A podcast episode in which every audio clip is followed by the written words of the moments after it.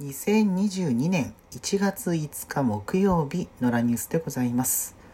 えー今若干いつもよりも響いた声だと思いますけれども、えっ、とですね、まあ、とあるネットカフェにおりまして、えー個室の鍵付きのところなんて、まあ、防音対策されているとされているところなので、え声を出しておりますけれども今日ちょっとねお昼から用事がありましてその後 iPhone のバッテリー交換をしようと思ったんですがちょっと3時間ほどかかるということで、えー後日出直すことにいたしまして、えーこの後の予定のために、えーちょっと時間を潰しながら仕事をしているような感じでございます。でそのこの後の予定っていうのがですね、え昼頃にちょっとご連絡いただきまして、え今夜の ABEMA プライム ABEMA というあれはねインターネットテレビですね。う最近で言うとワールドカップのねあの中継で結構注目されましたけれどもあそこで、えーいわゆる新聞離れについて、えー特集を予定しているのでそこに、えー出てくれないかという話でした。で、まあ、実際ですね、えー私が出る部分が、え本当にあるのかっていうのはちょっとわからないんですけれどもこの後六本木に向かおうかなというふうに思っている状態でございます。ということで、えー昨日のお話のところとプラスアルファのところを伝えていこうと思うんですけれども、まあ、最後ねちょっと知りきれたん的にバーッと新聞とネットメディアについてっていうのをお話ししましたけれども、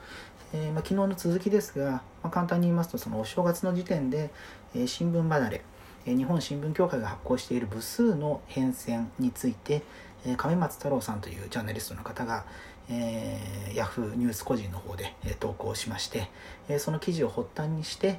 新聞離れについてが、えーまあ、記者等々含めてかなり議論が深まっているという状態でございます。はい、私あの亀松さんにすごくお世話になってるので、えー叩くつもりは一切ないですっていうのを前 またこの場で言っておきますけれども、まあ、その話題に関連して私が、えー、一昨日ですね、えーツイートした内容をご紹介いたします。えーまあ、昨日もここは言いましたね、えー紙かデジタルかって軸ではなく年功序列か実力主義か終身雇用かジョブ型か全国展開か都市集中か新卒重視か中途重視かといったあらゆる面で考えなきゃ答えは出てこなそうと思っていると。でその次に、えーツイートしたものが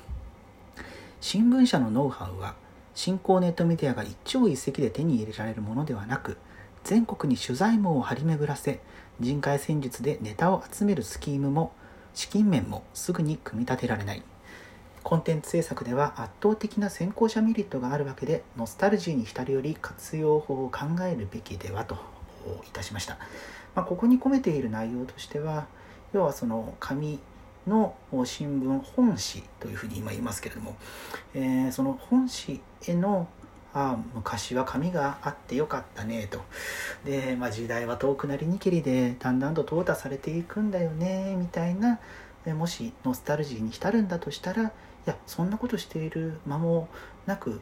うんもっともっと大変な状況に走っていってしまうよと。今打てる策って何なんだろう。今まで培ってきたコンテンツ力。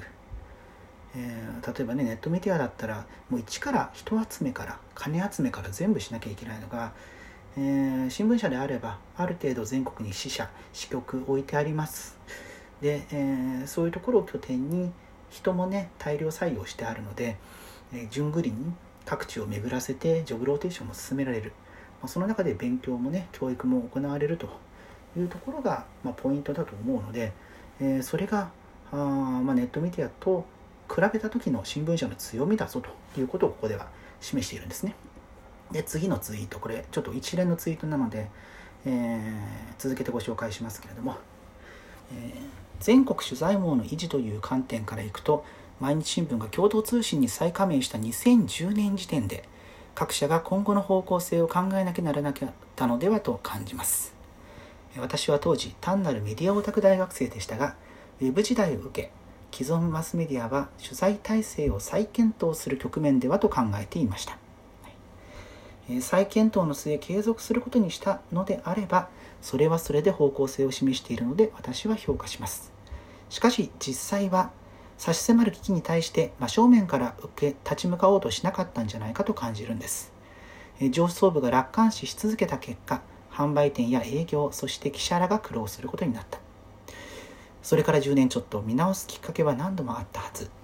例えば2014年の朝日新聞による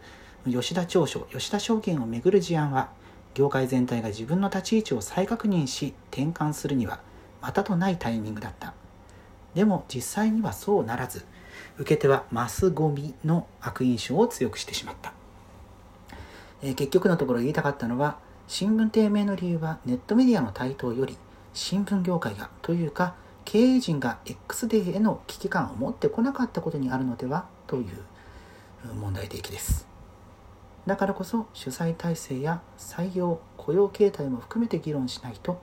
根本的な解決にならないと思うんですね。そしてこれまでツケを払わされてきながら現場で奮起してきた方々を切り捨てないことが大事でむしろ経営側に迷っていただくような処遇があってもいい。ビジョンがある方こそ今後のメディアを引っ張っていくべきだと皮肉抜きで感じるんですよねと。でまあ要は何が言いたいかと言いますとですねこれだけ、えー、長年にわたってノウハウもあるしせっかくの取材網があるんだからそれを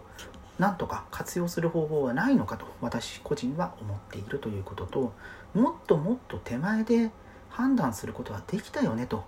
うん、あれこれできるんじゃないかっていうことをですね、えー、だからまあ過去に振り返ってもしょうがないんですけど、うんまあ、ちょっと今までのツケを払わされている現場の方々っていうのは非常にかわいそうと言いますか、あなんかねそう思ったりするんですよね。で、えー、まあスタンスとしては新聞社にはこれからも頑張っていてほしいというふうに思います。というのも、まあ、さっきも言いましたけれどもネットメディアだとなかなか構築できないものをもともと持ってらっしゃるわけなので、えそれを最大限に生かしてその紙する、え、印刷する形で届くものに限らずですね、え、あらゆる方向性で考えられるんじゃないかというふうに私は思っております。まあ、ちょっとねその辺りも含めて、えー、この後喋ってこようと思うのでまた反省会やります。